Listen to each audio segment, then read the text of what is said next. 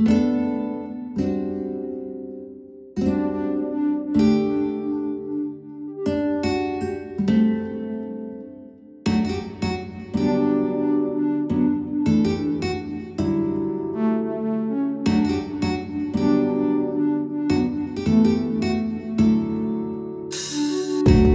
はようございます。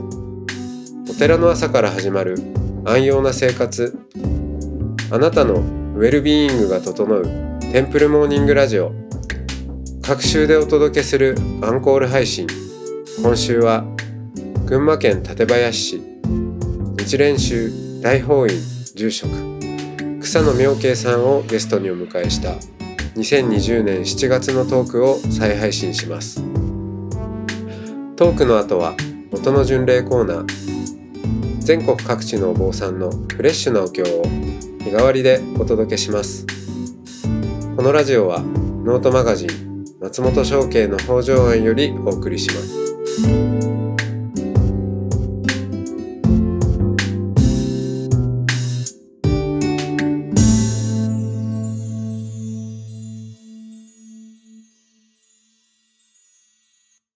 はい、えー、妙慶さん、今日もよろしくお願いします。はい、よろしくお願いいたします。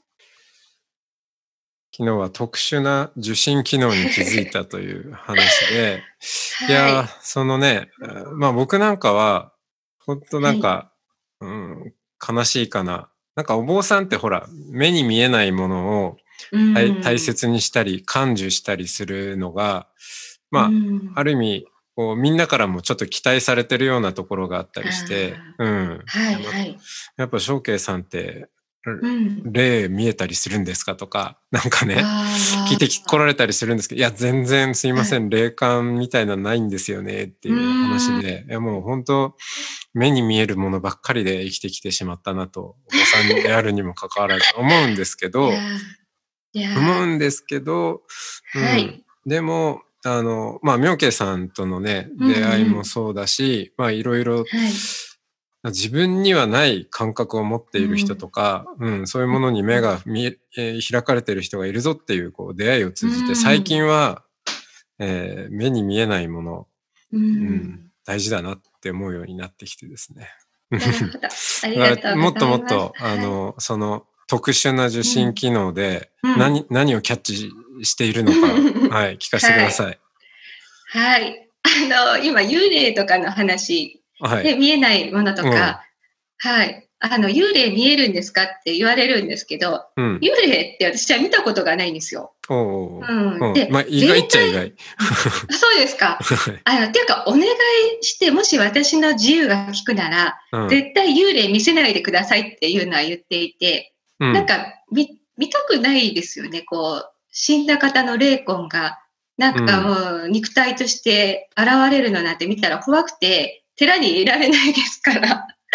そうですよね。だって、あの、なんかの本で読んだんですけど、うん。日本人の人口は1億2000万人。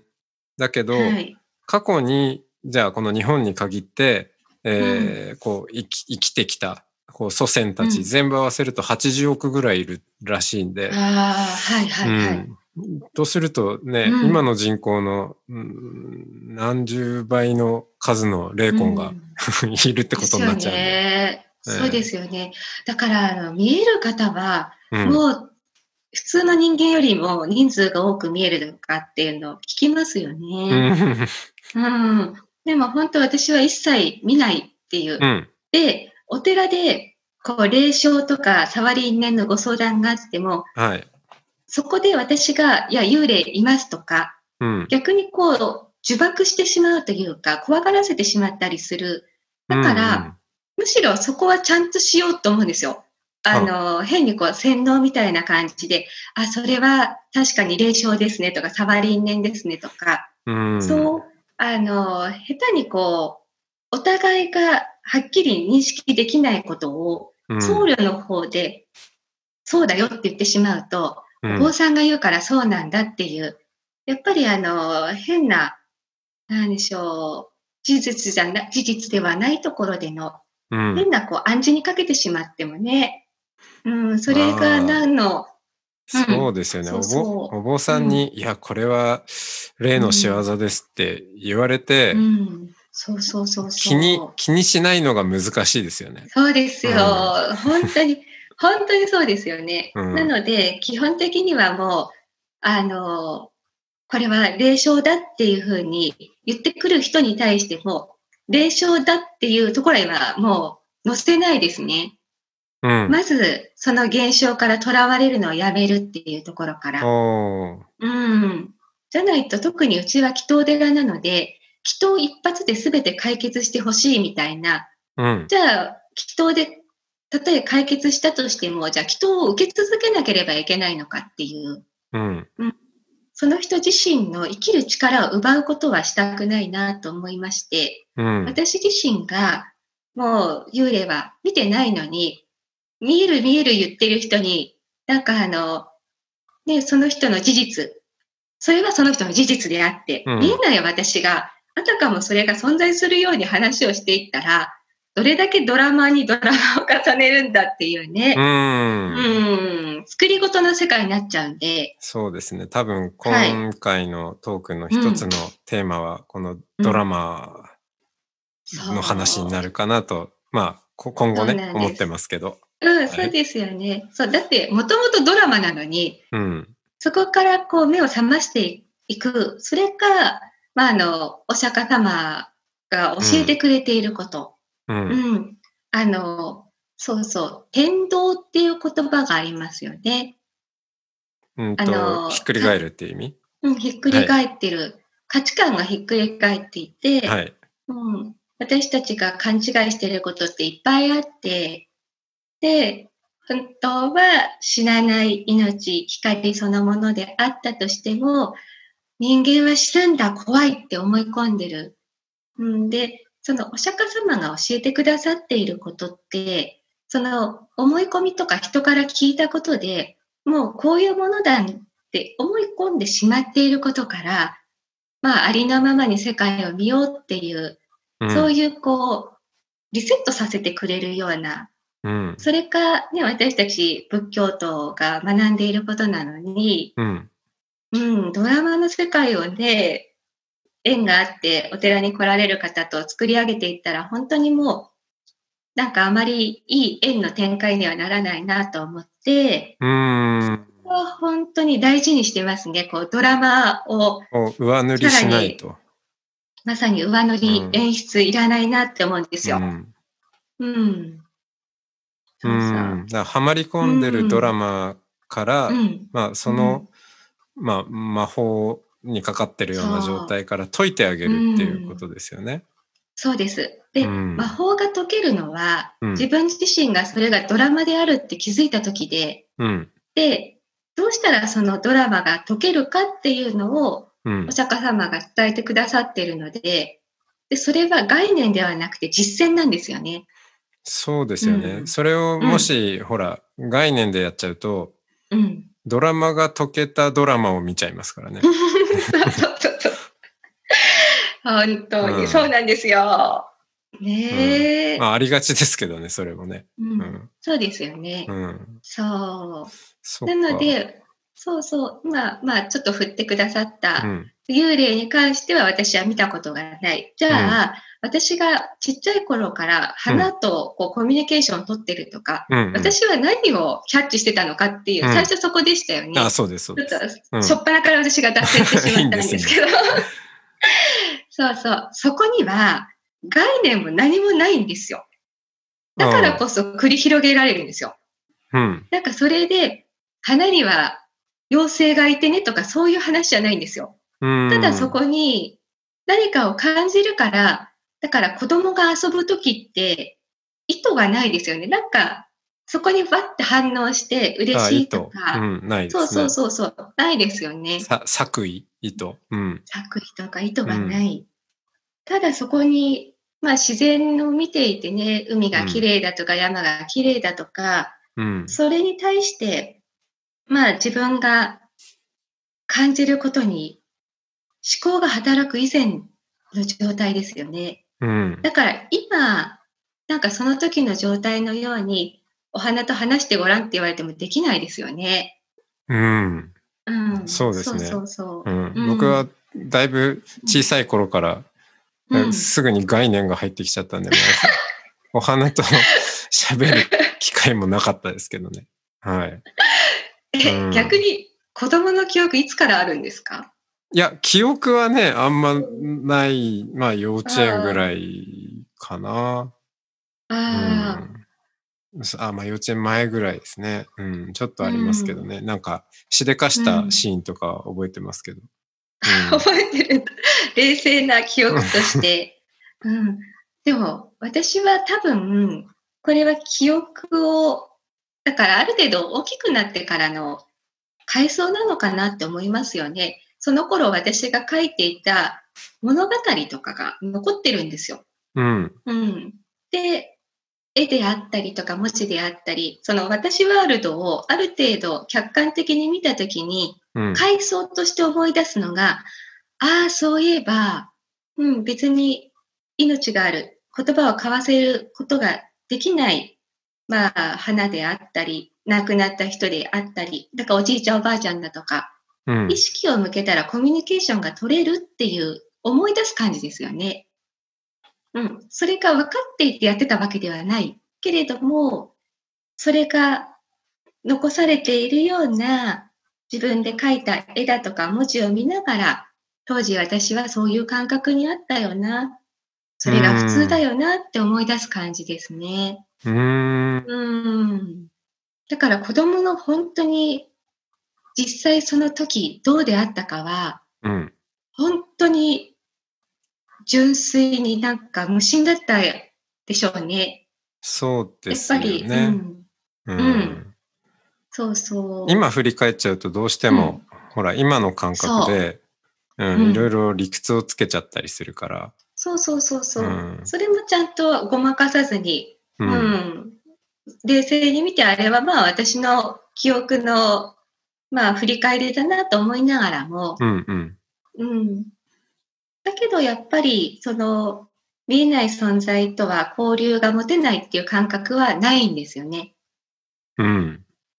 だって、机とか椅子とかでも、なんか、どうですか？命あるって感じません？えーこれ、まあなんだろう、ファンタジックに擬人化してるのかなと思って、逆に他の人はどう感じてるのかなっていう。いやだから、ほーら、綺麗事で、うん。ね、すべてのものに命があるとかっていう話ではなくて、うん、うん。受信機関としてどう感じるのかなっていう。うん。うん。いやー僕の受信機関はちょっと、なんだろう。感度が悪い感じがしますね。本当ね。机とか椅子とか、うんうん。あんまり、ちょっと存在に扱ってたかな。でも言われてみれば、まあ、うん。そんな気がしてきました。うん。うん。うん。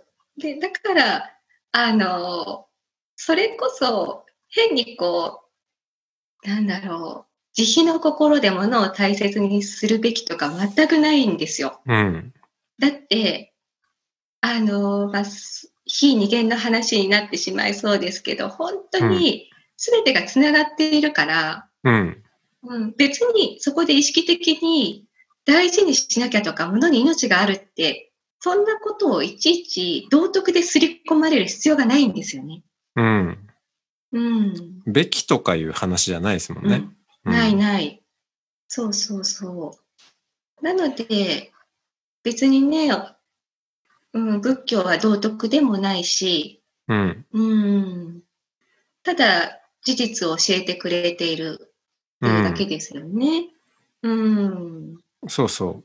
仏教って、うんえーそう、んなんだろう、道徳とか、あとうん人間中心主義、まあヒューマニズムとかうん、では全然なくて、だうんだって、あの、うん、人が仏になる教えですよね。うん。ってことは、うんうんうんうん、人でなくなる教えなんですよね。ああ、すごいですね。そういうふうにそうですね。うん。まあ、人でなしの教えちゃそうなんですよね。ああ、うん、そうだ。うんうんうんうん。そう。ああ。だから。それを、うん、なんかあの、また思考で捉えると、うん、え、非変動的なの？って言うと、それはまた違う話で、うんうん、人でなしっていうのが最高ですね、そのニュートラルな感じが。善悪のね、変なこう、ジャッジメントを超えた。うん。うんその最高ですね感がこう聞いてる人に共有できるってるかわかんないですけど。はい。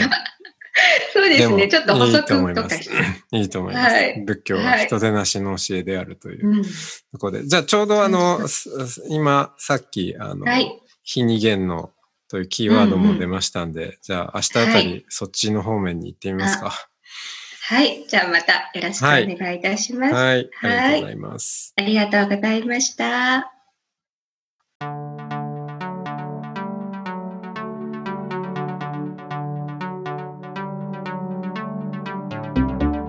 いつもご愛聴ありがとうございます。テンプルモーニングラジオは総再生回数50万回を突破しました。リスナーの皆さんからゲストのお寺にお参りしたいという声をいただいておりこれまでのゲストのお寺を Google マップから探せる音の巡礼マップを作りましたトークやお経の音源にもリンクしているので過去の配信へのアクセスにもお役立てくださいマップの URL など詳しい情報は音の巡礼ノートまたは番組のホームページをご確認ください。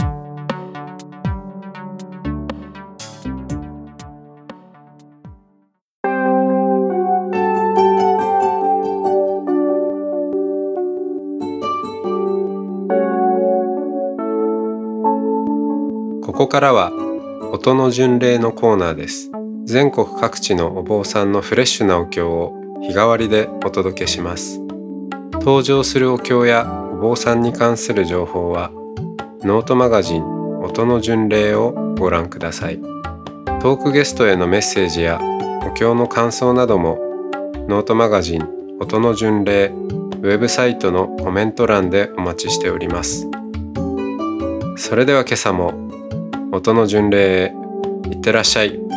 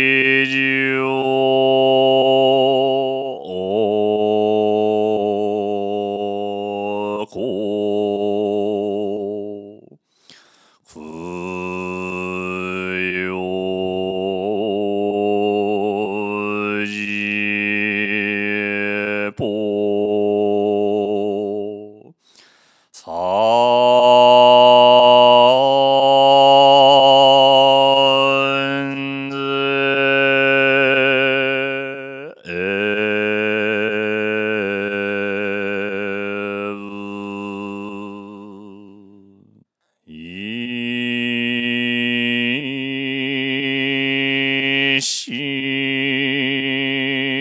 ん。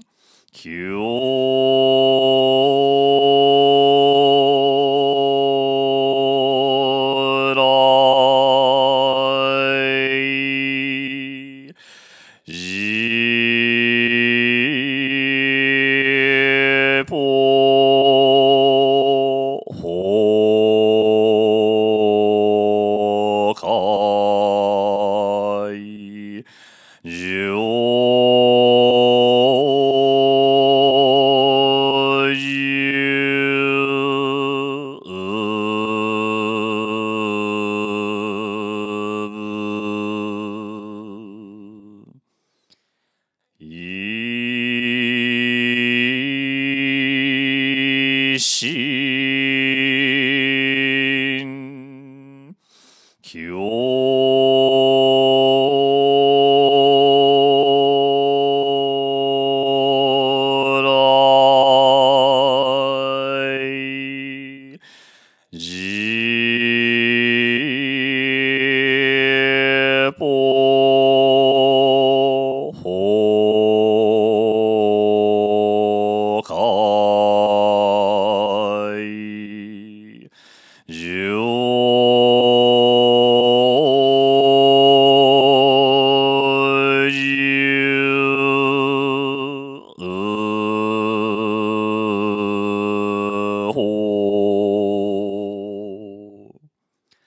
一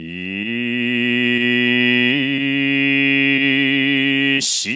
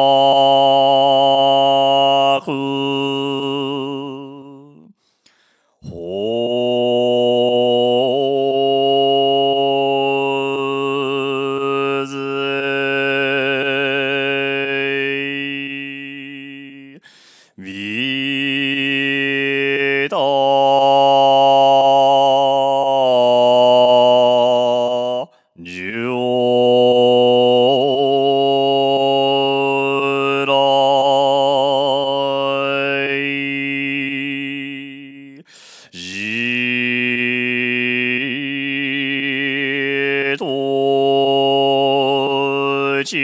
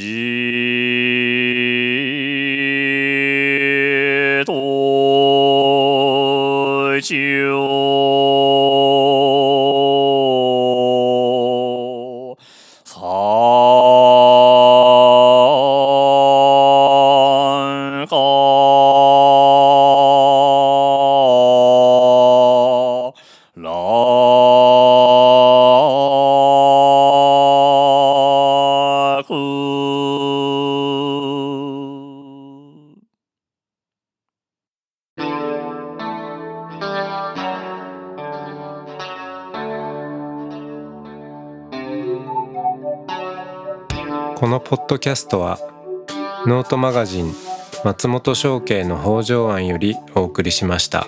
お経コーナーはノートマガジン音の巡礼のご協力でした。ゲストへのメッセージや番組の感想などはそれぞれのノートのコメント欄にてお待ちしております。それではまたテンプルモーニングラジオでお会いしましょう。